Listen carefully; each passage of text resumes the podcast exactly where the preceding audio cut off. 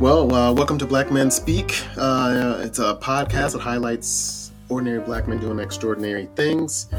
I'm your host, Keith Dent, and I know you're you probably have been wondering you hadn't seen me in a while, but it's great to be back. Uh, it's, not always about quantity, but it's about quality, and I want to always bring you quality guests. And when we have stuff to talk about, and you know, today we definitely have something to, to talk about because we're going to be speaking with uh, Jay Dillard, and he's a sought after barber, entrepreneur, and author. And so we're just going to really talk about his journey. Uh, he has a JD the Barber Kid Barber series that I thought was just fascinating, and um, and what, what's great about it is that it basically highlights. I guess it's you say the niches for middle school boys, young boys, um, and it helps them maybe think about uh, being passionate about what they want to do in life. We know a lot of times, you know, there's this thing out there that black boys don't really read as much, or if we want to look at data, it's kind of, they may be um, lower on the scale in regards to reading. And, and when they do read, um, you know, some of the characters that are out there are really focused on the, the entertainers, the athletes, um, which there's no problem with that if they are reading those and kind of getting a taste. But we need more well-rounded and more um, variety in our books, and um, and this is a great book I think that will be uh, beneficial. So I can't wait to talk to him because you know he he turned uh, a bullying incident into triumph, and so I want everybody to hear you know his story and how he was able to do that and um, JD, welcome to the show. Hey guys, thanks for having me. So let's see, you're you you live in Meridian, or you grew up in Mer- Meridian, Mississippi. Is that is that right? Uh, that, did I get that right? Yes, I was uh, technically born in a city called Vicksburg. Vicksburg. Okay, I've heard of Vicksburg. yeah, I think from what Civil War days. That is um, correct. Battle of Vicksburg. Yep. Vicksburg, but in all retrospect, it was really called the Vicksburg massacre. But you know, over history, we have a tendency of cleaning things up. Yeah, yeah, yeah. of course, of course. Um, but you know, kudos to even remembering that. You know, because you know you can only read. You know, they probably don't even have the Battle of Vicksburg in books today, but which is crazy in itself. But that's a whole nother topic. um, um, but you you were born in Vicksburg. You grew up in Meridian. Is that right? That is correct. Okay, and what was what was Meridian like back then? That was probably in the '80s, right? '80s and and '90s. That's correct. So, quick history lesson: I was born in a city called Vicksburg, and I, from that point, I moved to Jackson for a year. Then I was raised in New Orleans. Then, uh, after my aunt, you know, suffered uh, uh, a seizure giving birth, um, my mother asked me to come back to Mississippi, and I went to Meridian. So that's kind of like a little backstory. But to okay. answer your question, for some who don't know, Meridian is the fourth largest city in the state of Mississippi. Um, oh wow! okay, no, wow, okay. it's the east of the Mississippi, and we're currently 15 minutes away from the Alabama state line. And uh, there's only one high school there. And going between Louisiana and Alabama, Georgia, you almost had to pass through Meridian. Okay, and one of my um, guess who's listening, Meridian is David Ruffin territory. So I guess um, you know, we, we got some we got some educated listeners on tonight. The Ruffin is one of them, and uh, Derrick McKey, who went pro, played for the Supersonics from Meridian.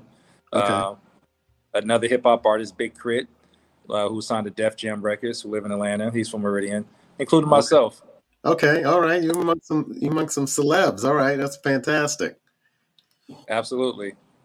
Okay, so yeah, so then we're gonna kind of go back to 1999. So when it started, all when it all started. So your mom was cutting your hair, and you know we know how moms are. Got to get you ready for school, and um, if it's a choice between you know maybe getting school supplies or what have you, and um, they're gonna they're gonna find a way to uh, save something so they can make sure you're all good. But maybe the clothes wise, but you say, okay, I can cut your hair. So decided to do that. I don't know if it was the first day, but probably pretty close. And and so it went horribly wrong. So one of the questions I thought, well, what was wrong of it? Was it was it the was it the hairline or was it the side? What was it that really um, looked bad? Um, that's a great question. So the book is based off true events, and my mother did cut my hair the day prior to I had to go to school. Growing up, you had kind of had like hand me downs type, but my grandparents, you know, and them being the matriarch of the home at that time, they would take us out to go get clothes. But to get back to your question dealing with the haircut, my mother wanted to save money and spend quality time with me and my baby brother time. So, needless to say, she just gave me an even all over. But it was the edge up you did ask about that it kind of like you know, catapult the whole situation. So my mother gave me a very feminine edge, which is just basically like a circle. Oh, okay. Um, which is uh, a very um, what's the word I'm looking for? It's a popular shape up for feminine women, especially with the pixie cuts and so forth. And I just think she kind of followed or just modeled behind that when edging up her mm, me at okay. the time. And uh, you know, it was uh, it was traumatizing. Um, so, so I guess that's safe to say you you remember some of the names that you recalled. Um, you know, I don't. I'm not trying to. I'm not trying to trigger you. You know, as a trauma moment. But what were some of those things that you heard, you did hear? Oh man, I didn't think it was more so some of the terms, but it was just more so like, you know, look at you. You know, it was biscuit head or somebody effed up your shape up. Mm. Um, who cut your hair? You know, let me go slap the barber who did it. It was just us kids growing up. It was just very ruthless in terms of the things we used to say to get up under people's skin or right. just to turn around and laugh and giggle out of it. But um, needless to say, it was a very, very rough two weeks because when I was growing up, by the time you hit the building, if you had on a hat, do rag, anything of that nature, it had to come off comparing in today's time, you can go right. in with a Scully, whatever. I wish I had that opportunity then, but and the time when I was coming up, no, that that wasn't going down. So right, you don't I think had, about that because you could you you couldn't. There was hoodies. I mean, you didn't really wear hoodies. You had a locker. You didn't. You couldn't just wear them around school because back then it wasn't the popular, and so and then hats and all those kinds of stuff was not allowed in school. So yeah, I'm True. sure. I'm sure it was a rough two weeks. rough two weeks. Uh, but one of the things that which I thought was quite fascinating is that you you turned turned that negative experience into a kind of your passion. So I'd love to hear how you did that because usually oftentimes when there is some negative experience we'll try to run away from it as soon as much as possible. So i'd love to hear how you were able to do that. Yeah um, that's another great question. You have some great questions keith. Um, so that experience and being traumatized and being teased and, and bullied during that particular time um, i told myself right then that i would never allow that to happen i would never allow myself to be embarrassed especially with something that wasn't within my control, but at some point I wanted to have a sense of control moving forward in terms of situations. So, with that being said, when it was time for me to get another haircut, um, I took my mother's clippers and I just basically locked myself in the bathroom. And let me kind of give you uh, set the scene real quick for your audience. Um, when I was coming up, guys, um, we didn't have social media, we didn't have the internet, we didn't have hair cutting charts. We didn't have pictures and things of that nature. It was none of that when I was coming up in Mississippi. So I want to make sure I set the scene. So now right, we didn't, and you didn't have the black ink either. that wouldn't have didn't have that. That's absolutely correct. None of that was available to us during the time when all this was happening during my time period. So I went into the bathroom and I just know that it came with four different guards a pair of Osters, corded, sticking into the wall, and I had four different guards. And remind you, it wasn't different levels on the side of the neck. It was just one, and you had to put different cutting guards on it. Right. So I just so I just took the one, and I took a deep breath. And mind you, I didn't know anything about cutting capes or any of this stuff.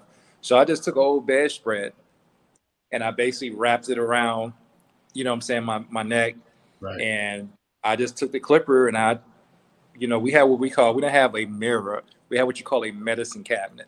Yeah. You know. yeah. Right. cabinet. or some people say, then I had what you call a vanity mirror, which is a very small and it was feminine. Usually women would have it. And that's what I did. I uh, went in a direction that my hair was laying down. And I just know going from the crown of my head where I felt a little uh, part and um, from brushing and combing. And I just kind of went forward that way. And once I got done, you know, I took everything off and looked at it and I thought it was presentable. I walked out the bathroom and that's kind of how my career started because, you know, shortly after that, you know, my mother didn't know I cut my hair and she was, she said, you went to the barbershop? Who, where you get money from to get your hair cut? And I like, no, I was like, I was nervous because she didn't know that I took her clippers. Right. Once I got all that down, I got the nervousness out, just looked her in the eye. I told her that I did it and she still couldn't believe that.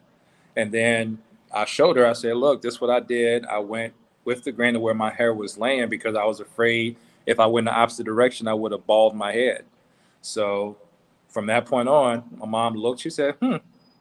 And she went on about her business. And then from that point, I felt so prideful that even though she didn't say, I'm proud of you, she just kind of gave me that sense of gesture that, okay, you know what I'm saying? And from that point, that's kind of like how, you know, my career started did she know and i know i'm going back but did she know you had been bullied before or did, did you kind of keep that in, to yourself no i can't speak for anybody else but you know you're a kid and uh, being teased and stuff like that that was kind of like the norm you know we didn't look at it as abusive or whatever the case that's just you know what it was it didn't matter what your race ethnicity boy or girl black or white it was, it was just you know our way of communicating per se Right. You know, so like it was anything while I was getting, you know, punched and beat up. It was just a lot of, you know, slang, you know, certain profanity.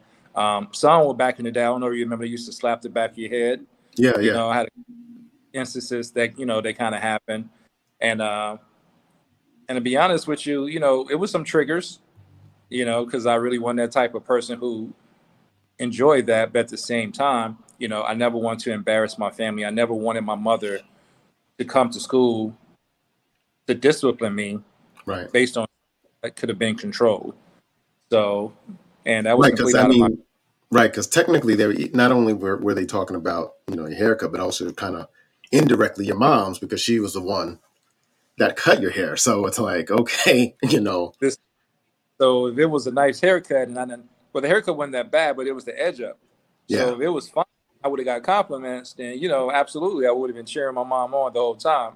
But very few and uh, far in between actually knew who did it. You know, because number one, I was embarrassed because sometimes they think you don't have enough money to go to the barbershop. Mm-hmm. And in that case, you know, my mother wanted to save money and spend quality time, you know, with her sons, however long it took her to cut our hair. And I was appreciative of that because they gave right. me opportunity with my mother because, you know, my mom was cool. Right. Awesome. And so, so you kept doing that. Um, uh, I know. I just I wondered did did word get around that you know you had skills and you started cutting other people's heads? Over time, yes. It didn't happen um, right away because mm-hmm. it's one thing to bad haircut. It's another thing to come back to school with a decent haircut, and all of a sudden you're telling people that you did it. Because you know, amongst my peers, we're kind of like I have to see it to believe it type. Okay. It's unfortunate but it's true. Unlike other people, you know, you just pretty much tell them exactly this was transpired and boom, this what it is. But absolutely. So it, it took a little minute. I was very fortunate. I had a little brother, you know, who's my guinea pig. And I had a chance to like butcher him for several years. So now, you know, he's a grown man with dreads and he would never let me touch his hair again. I mean, and then back, back then the barbershop was kind of the place to go. I mean, it still is for a lot of brothers. So I'm sure that um, that hangout, you know, it's it's kind of tough, just like for women. You know, when you find your find your hairdresser, you know, you have to move heaven and earth to switch. So I'm sure it also goes the same way for your barbers, for men as well. That is correct. It's the uh, it's a cornerstone of a lot of neighborhoods and a lot of cities. And whenever I do speak to people like yourself and other educators, I always express to people that a barbershop or hair salon is basically really your first social media outlet. You came there for your gossip. If you need to get hooked up on something, you came there for there. You have all the different conversations about church to religion to politics to, to sports to who's talking to who or who's married to who or who's hanging out with who. You got all that type of camaraderie, you know, from the checkers to the spades to, you know, the dice game in the bag. It depends on where you at. A lot of stuff and transactions came through the barbershop. And man, it was just a cornerstone of, of Meridian. And I was very grateful that I had opportunity, you know I'm saying, to actually go through some barbershops, you know, growing up and kind of mirror my career behind some things I've experienced. Yeah. And so um at 20 at 22, you know, you you go to Tuskegee and and you decided to also at the time start a business. And so what was the catalyst behind that? Uh, that would be my first question. And then how are you, that would be one. And then two, how were you able to kind of manage the college experience with also being a business owner? Gotcha. Great question. So to back up a little bit, I was at I was at Tuskegee already prior to 22 years old. So I got a football scholarship. Uh, okay. Uh, that's what okay. that's what got me out of Meridian. Oh and, wow. Um, okay. Yeah, I knew that. I told my mother that young. I said I to get a scholarship and you know go pro and do all this cool things. She'll never have to pay for school. So I got to Tuskegee and I had emergency surgery. I had appendix that burst and I caught an infection in mm. spring of '97, and I was basically pronounced dead because I was walking around with it for roughly like two weeks, didn't know what was going on until I went to the doctor on campus and he told me I had to have surgery. And I'm like, you know, I'm a football jock. I'm like, ain't nobody cutting on me. I ain't never had surgery day in my life. So I walked out of the office and I collapsed. That was at 9:30. By 1:45 p.m., I was in East Alabama Medical Center in Opelika, Alabama, on the other side of Auburn, and uh, I was in surgery. So, and my mother and them have to travel down from Mississippi. But anyway, that being said, that was an experience that kept me in the hospital for six weeks. Mm. And I knew I recovered from everything. I wasn't going to play football again, and my life changed, you know, like a. Wow. So, except doing what we consider like a 360, I basically did like a 180 or I kind of pivot a little bit. I knew I never wanted to be looked upon as a college dropout because Tuskegee was, um, it's a private funded school and the tuition, you know, was up there.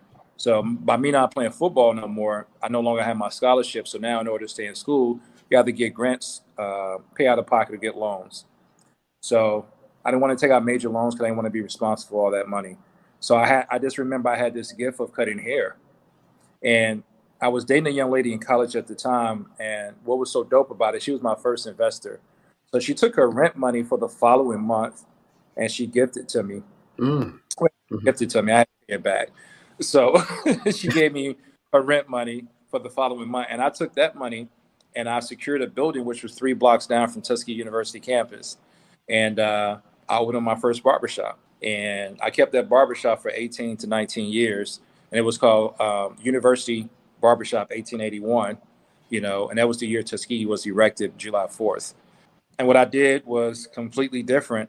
I was doing $7 haircuts at the time and doing homecoming or special events, I would go from seven dollar haircuts to what I considered um, higher rates based on special events because other people was coming in town.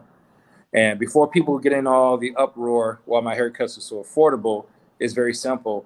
Um, I felt I was ahead of the curve because I understood my demographics. Um, Macon County, where Tuskegee set in, was mm-hmm. the poorest county in the southeast region at that time. So understanding that the uh, the average raise coming through that was eighteen thousand dollars a year, I have to turn around and set my base based on what was actually coming through locally, not including college students. So my rent was only four hundred, and I had eighteen hundred square feet. That's how amazing that was at that particular mm-hmm. time. Mm-hmm. Being in Alabama, you didn't need barber's license during the time I first opened up my shop. Only thing I needed at that particular time was renter's insurance and liability insurance so I secured both of those, um, got them approved, um, and then from that point, my shop was up and running. And I really didn't have any competition. If you know, you had local barber shops there. And reason being, I had a blueprint that was always in my mind. I used to cut hair in the, in the dorms, like a lot of people did then, and probably still do yeah. to this day. Yeah. So what I did was to alleviate all my my competition every female and male that I knew that was cutting hair in the dorm, I went in and I approached them. Or if somebody knew I had a relationship with them, I told them come have a conversation with me. So I took all of my competition out of the dorms and put them in the shop with me. I gave them 30 days of free booth rent. And then from that point, I would never charge them booth rent during holiday season if they have to go home for Thanksgiving or Christmas. Once that oh, happened, wow, the shop that, took off. That's amazing. Yeah. So and so, just for as a as a for context, what was the what was the average amount um, that someone could get for a haircut back then? Because you said you were charging seven dollars, which um, I would assume it was like the the nineties probably. And I'm thinking, and I'm over the top of my head that the average might have been what uh, ten bucks, I guess. No, we talking about it was uh, one barbershop there, legendary gentleman by the name of Bray's Barbershop, and um, he won all kind of trophies and medals for playing uh, professional checkers.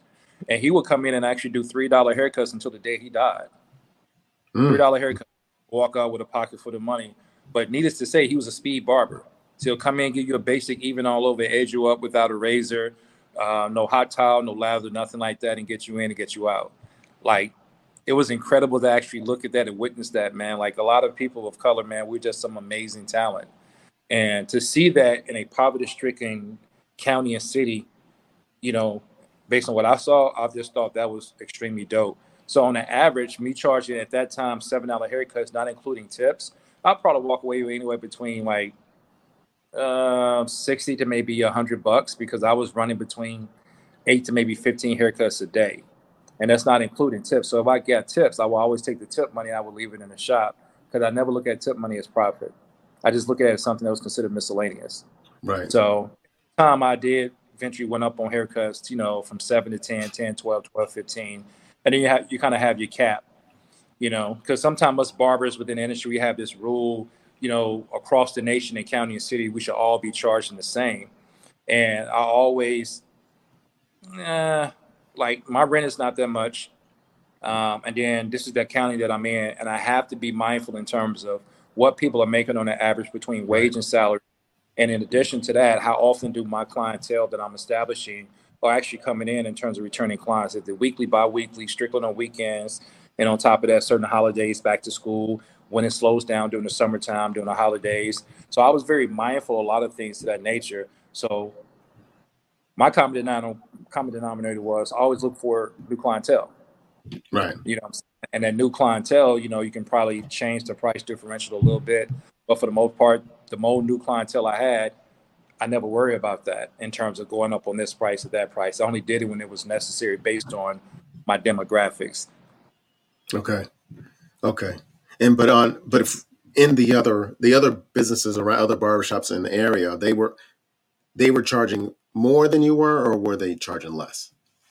That's the thing. I never actually went and found out what other people was charging. That was just one local barber who was there since the 30s, 40s, and 50s, 60s, 70s. However long he was there, I just knew he never changed his price. Oh, I see. And yeah, it was that's just what it was. But you can go 15 minutes up the road to Auburn, Alabama, which Auburn University is, and your average haircut might have been like 10 or 15 dollars. Gotcha. You know, somebody because you got to take in consideration if you're not of color, most people come in, might get a trim or go to a salon and get a haircut once a month. You know, we come in and like to be groomed more so weekly or bi-weekly. Right. So what my target was and how to go about doing that. Okay. Okay. Mm. That's great. And so over, you know, over the time you you have the business going and then you shifted a little. Um, you decided that you then you wanted to be a an author, and there may be some t- other things that you did in between. But then um, you decided, well, I'm going to write a book. So why why such a shift? Hmm. Well, I knew I always wanted to write a book, but to be honest with you, Keith, I never wanted to write an adult contemporary book. And and reason why I said it because if I went major or independent route, whichever direction I would have went, um, once you take it to market, at some point it will eventually fade. And in the back mm. of my mind, I always knew I wanted to make a change. And the best way to make a change, you have to affect the youth. So I needed to create something that can be inspiring, but not only inspiring, can give people a reason to want to come back, continue to read, and also pass it on to the next generation. And that's how I got into the industry. That wow. was my thought. Okay, because and I know we didn't talk about the education system so much in Mississippi, but um, is that one of the focus? What reason why you wanted to focus on kids because of you know maybe how um, uh, kids were being taught in in the in the city? Um, no, not at all. Um, I actually got a great education. Okay. Um, it was only it was only one high school in Meridian. Uh, still to this day, um, high school at that time was only 10th, 11th, and 12th, and you had Okay. your two, which was Kate Griffin, which I think, from understanding, they demolished that, and then those ninth grade students had now came over to the high school, and then you had Northwest, where I attended, you know, and where your your credits, you know, initially starts. But they were very big on education there in Meridian, and um, it was twice within four years I got perfect attendance because I truly love school. I did miss. So it was rain, you know, shine, sleet, or snow, as we say, growing up in the South. Um, I truly enjoy school. And um, two out of the four years, I graduated with honors, except for my senior year. Um, my grades slipped a little bit because I had more focus on, you know, sports and trying to get the scholarship. Yeah, and a and lot get of that scholarship. Yeah. yeah, but I still graduated within top 100 in my class. It was like 386 of us, and uh, we had a large graduation class because, like I said before, is only one high school there. But yeah, my education was great. I was taking French in 10th and 11th grade. You know, French one and two. I learned how to type properly. Um, at that time, um, using a typewriter in 10th grade. Her name was Miss Barnes. That's how I learned how to type. Then my mother and grandmother used to type and do you know, pamphlets for the church. They used to do that fluently. So that's how I got into learning how to type. And then from that point, shifted over to a keyboard. And then from over that time, you know, you morph into a laptop. So I remember a lot of those things that I learned at a very young age that kind of carried on to my adulthood. So in terms of writing the book, it wasn't because of the lack of education. I, I received great education because I also have a mother and grandparents who man, they stress education. Like even Mhm. when school was out, my mother and my grandmother and my grandfather, they had reading assignments. It was vacation Bible school. It was always something dealing with education because I come from a major educational background on both sides of my family. So that makes sure you're not going to be a dummy walking around here at at all. You're going to be knowledgeable, you know, reading and writing and how to do cursive, which is now being tossed out of the school system. yeah. Right. you know, correct uh, punctuation and also grammar and just knowing how to conduct yourself. And I learned a lot from, you know, family surroundings as well as school. But the writing part, you know, they came slightly after that. And man, I'm just never thought I'd be here on a platform with you. And as right now, this has been, you know, an amazing experience so far. That's great. And so the um, set the scene. What is the, what are the books about, and um, what has and because you, did answer the memoir thing, because I was wondering why you may, didn't focus on adults, but uh, what is it about, and what is really the feedback that you get, especially from uh, young men or young adolescent boys of color? Great question. So I'm back it up a little bit. First, start writing the book. I wrote my first draft, which is called "Follow Your Clippers," back in 2017, Mm. and I didn't know what I was really doing. So with that particular piece, um, I commissioned a gentleman by the name of Michael Fanning. Um, he was a manager at a Smoothie King in my building downtown Atlanta at the time, and um, he was a hell of a writer. Um, didn't look at any of the stuff he did, and he was just very good at what he did. And he and I forged a relationship, and he sit down and we began to put some things together. And I did my first draft, which was "Fall fall Your Clippers" about you know, a barber named Otis, and you know, there's a mother who coming in who's a single parent, and uh, she had a child who was very disruptive, and she really, when it comes to being in public in those you know scenes, um, she really didn't know how to control him. So Otis, being you know who he was, he just asked the mom to have a seat. And a lot of times, where we as adults or barbers and other people, we have a tendency to want to calm a child down by turning around and give them sweets, candies, things of that nature. Um, in this particular instance, we don't do that because we do know, you know, through uh, not only psychology but through anatomy that it makes you hyper. So Mhm. Otis Right.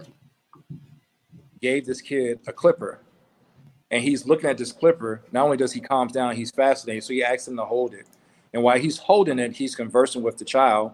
And in the midst of all that, he's able to cut his hair. So once everything was done, you know, he will wave the mother over. And premises of the story has its ups and downs, you know, good and bad days. And towards the end of the draft is this child ended up growing up being an adult. He remembered all the stories and education and stuff he learned from his mother and as well as his barber. And needless to say, he ended up opening his own shop and the cycle starts over again. But that got submitted and it got rejected. So I was discovered by a lady by the name of Christina Morgan, and uh, she was introduced to me, and she asked me to send her the draft. And she said, "Look, that's cool, but if you're interested and you trust me, I can make you a better writer." So I took the uh, the opportunity, and I took the challenge with her, and we sat down an hour, maybe every week, even though I was on tour full time. And she would just ask me questions, and we opened up computers. She told me how to download Google Docs, and she would just ask me questions about things in my past that, as an adult, I don't think I will really remember. Mm-hmm. But it was just she would ask certain questions. The next thing I know, I'm just there laughing with her, and I'm just writing and laughing and laughing and writing. Now we just kind of going back and forth, creating dialogue and she showed me how to take trauma and things that happened in the past and make it funny because I didn't see anything funny about. wow! Right. Okay. At all, and uh, and she gave me structure. So when I tell people I can't take any credit for where I'm at, is people who believed in me, and I talk about that wholeheartedly. And now, like I said before, this is where I'm at with the brand. So to answer your question, JD the Kid Barber series is loosely based off my life growing up in Mississippi. So it's a three book series, and for your readers and your audience, book one is called JD and a Great Barber Battle. The cool thing is we made history, guys, because now this is the first children's book series that actually mentions anything about a barber battle. Because the first barber battle was actually created in 1999 back in Atlanta, Georgia, at the Bronner Brothers Hair Show. That was the very first barber battle ever mm. done. Mm-hmm. That's a hit. So it's loosely based off my life, and we set the scene based on things I was coming up through the third grade. It was the Sunday night prior to me actually going to school the first day. But I'm going to morph into book two, which was called JD and the Family Business. Now we morphed into me dealing with my sister Vanessa, who's a YouTube sensation. But not only that, once I morph out of my bedroom she becomes a cosmetologist or a hairstylist. But to get into book three, um, it's called JD and the Hair Show Showdown. So, you know, JD, he goes from being locally known to now having a YouTube and social media presence. Now, from that point, he's being sought after. Now he'll be able to take his talents and actually showcase that on the main stage within a glam ministry, as we per se, with the hair expos. Now he began to take his talents there and you know he has this support you know and it's overwhelming and he don't know he can perform something from a local level around his peers to a bunch of complete strangers. But needless to say you know he prevailed to a certain extent. I can't tell the book. I hope you guys get the opportunity to read it and enjoy it and you know other good things continue to happen. Wow that's that's fascinating and and so and so what has actually been the response from young people when they when they actually pick up the book and and start to read it? What have they thought about it? Incredible. Um, growing up the way I, I did, I can't speak for anybody else. You don't have any expectations.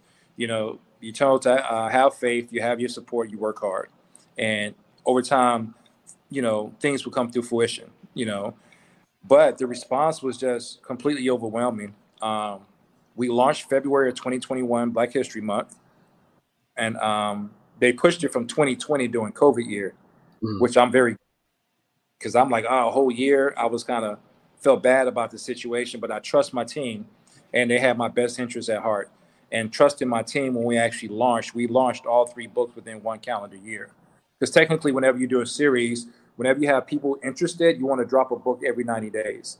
Oh, so okay. in our case, in February, then we dropped the second one within July, August. and we dropped the next one in October, which was still within um, an eight or 10 month, no, nine month span. So um, the response was overwhelming. We was getting emails and text messages and DMs. And we created a brand for JD the Kid Barber IG and Twitter page. Then we set up the website.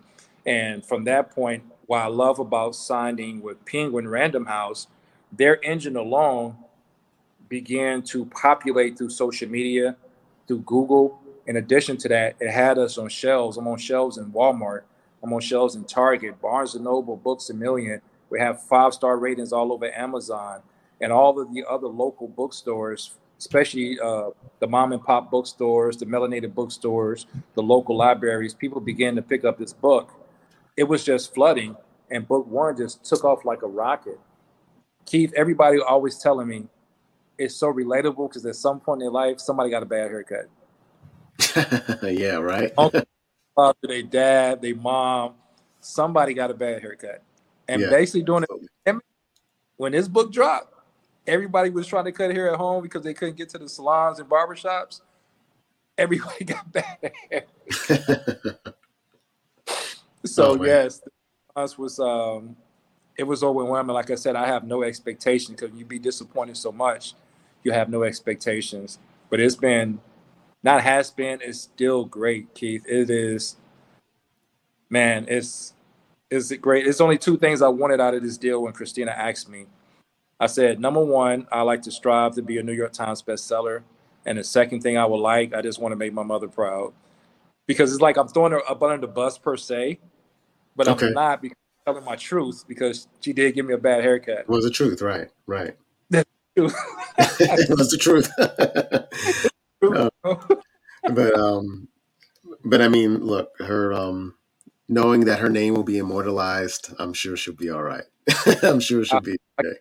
For mother, man, she's she's in her 70s doing her thing, retired. You know, love her to death, but absolutely. But yeah, I I, I hope so. Yeah, and so, and then I've read that you are even going to even to the next level in producing a TV series called uh, Junior Master Barber. So I thought that was quite interesting um, because you know all the different reality shows that are out there. But uh, what what is the actual show about? I mean, I know it's not uh, in production yet, but you can give me a kind of a brief synopsis. Yeah, so you know, it's um, we've submitted everything to uh, to Writers Guild, so it's protected. So I have the ability to talk about it loosely. So um, I'm gonna put you in the mind of this TV show on Fox with Gordon Ramsay. Are you familiar with uh, Master Chef Junior? Oh yes, yes, I am. Okay. Bunch I never watched it, but you know, I know because I know he can be mean. I ain't trying to say I don't want to see kids crying. You know, that part. So I'm not going to be mean. I won't even be in the show. I'm just going to EP behind the curtains. Okay. So technically, I um, I somewhat enjoyed that that series. So I wanted to use kids between the ages of nine and fifteen, and build a series around kids of the ages of nine and fifteen because in today's time you can go to youtube and type in young barbers or young hairstylists braiders and you'll find a plethora of kids of all ethnicity all race all creed under the age of 15 doing work and cutting hair better than what i was doing. I didn't get good until i was in my 20s and 30s oh With really? tools, yeah that's surprising. Okay. I was very good in terms of the basics and what my peers wanted but i got better being around other good barbers from different regions and other parts of the country. So, and that's how I began to take my craft to the whole new level. But I built Junior Master Barber, constructed around that. So, and I'm excited about it. So now kids have the opportunity to come and compete for cash and prizes. So technically, what they'll be competing for, you know, it's kind of like the winner takes all, but the person who actually wins the competition, they will be sponsored by a major clipper company for a complete whole year. Um, they get rec- uh, they'll win cash and prizes up to maybe like eight to ten thousand dollars in cash and prizes. But the overall grand prize is him or her, whoever wins the competition, will receive a full fledged scholarship to a beauty school once they graduate high school. So your education, once you win that competition, is now paid for by us.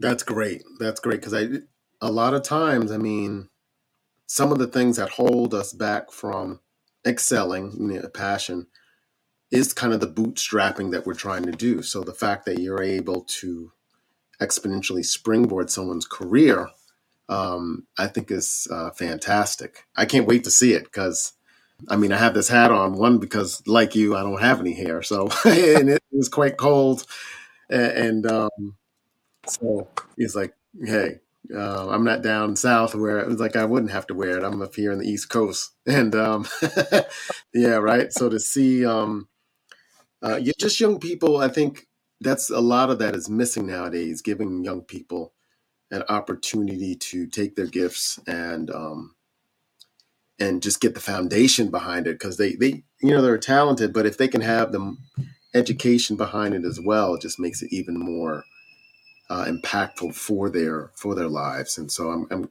really glad to hear that.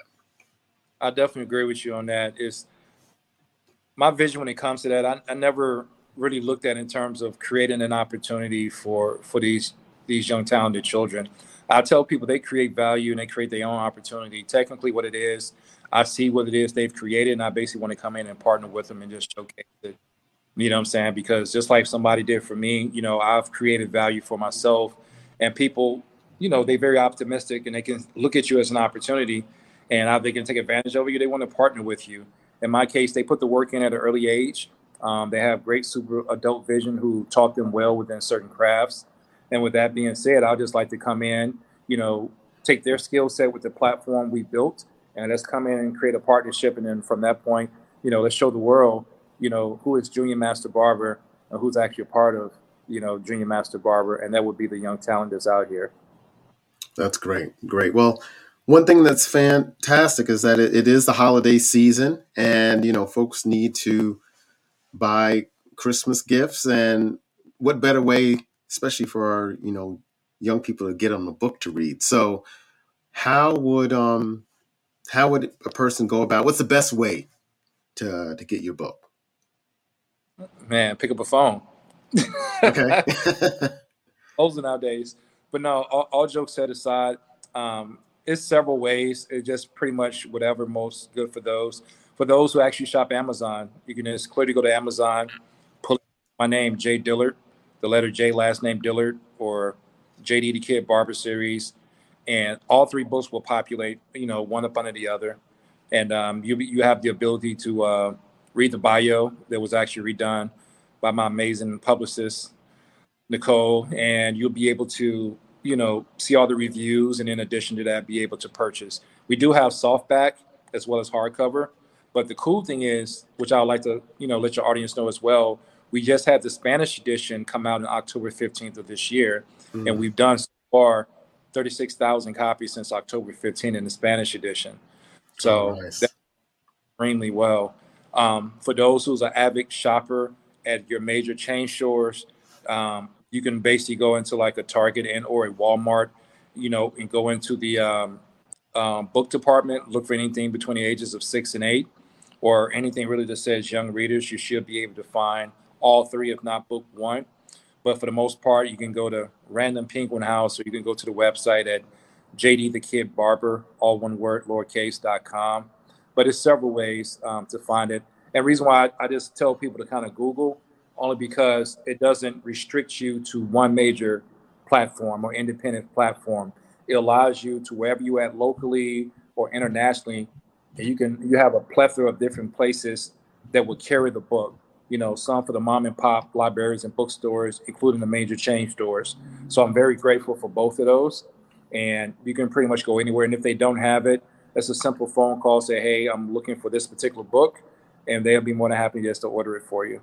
Okay, yeah, and I'll, I'll probably I'll put a link in the in the comments as well. So for anyone that's going to listen to the show, they'll have the opportunity uh, to get that. So um, um, one before we go, I always like to end um, my show with a question because uh, we as brothers a lot are always on our grind and you know doing what we love, um, not only just for ourselves, for our families, but we don't always take a step back and and, um, and think about our um, you know our quiet doing a quiet time. Think about stuff. You may be one of those, and I, am gathering you probably are, but.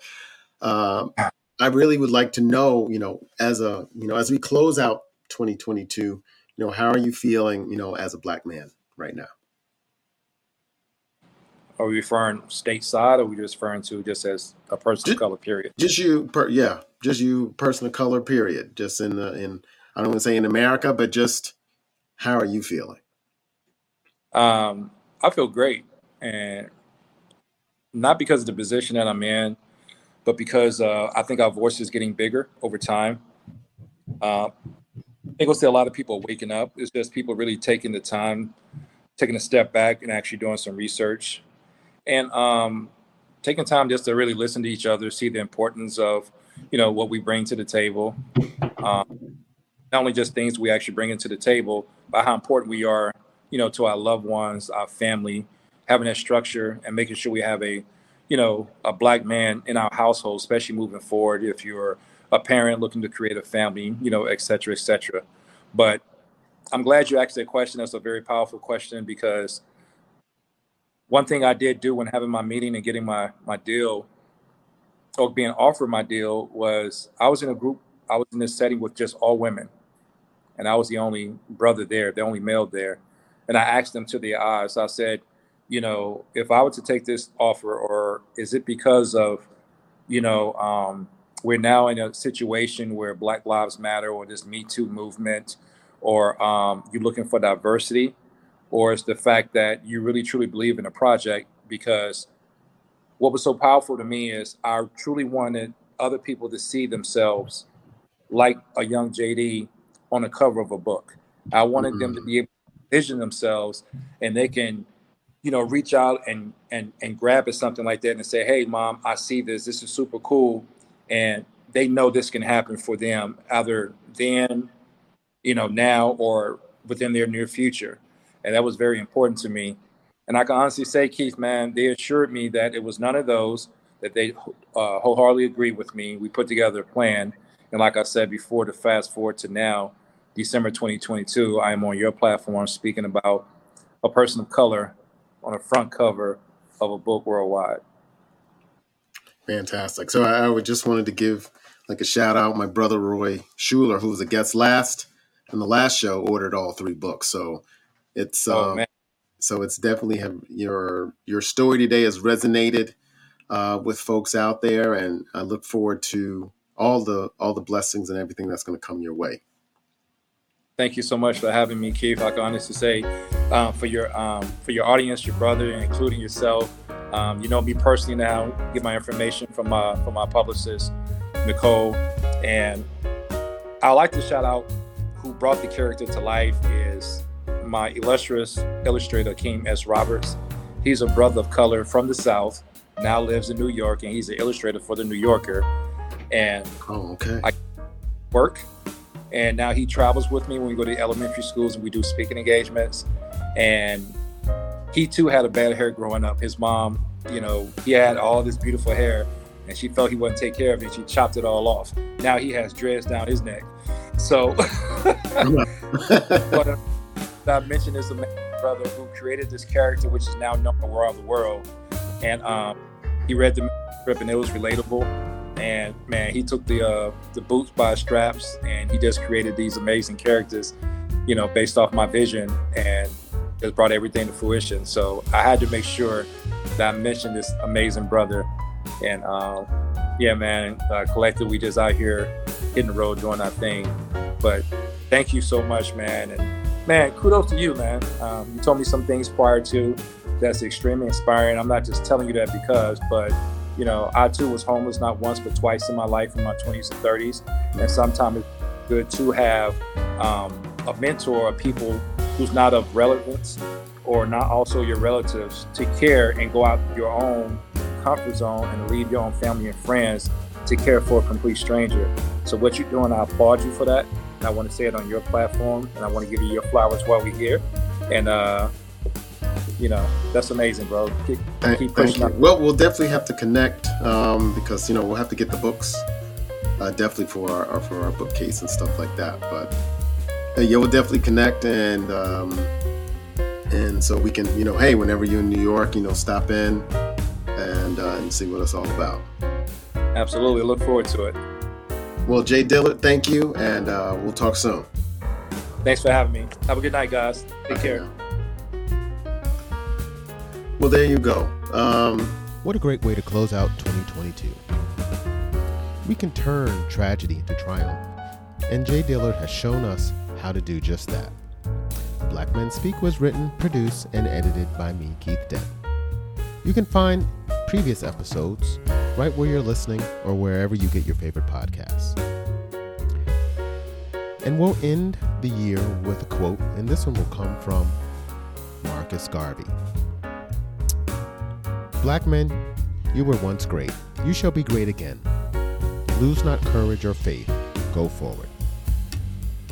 This is Keith Dent from the Black Men Speak podcast. Have a Merry Christmas and a Happy New Year, everybody.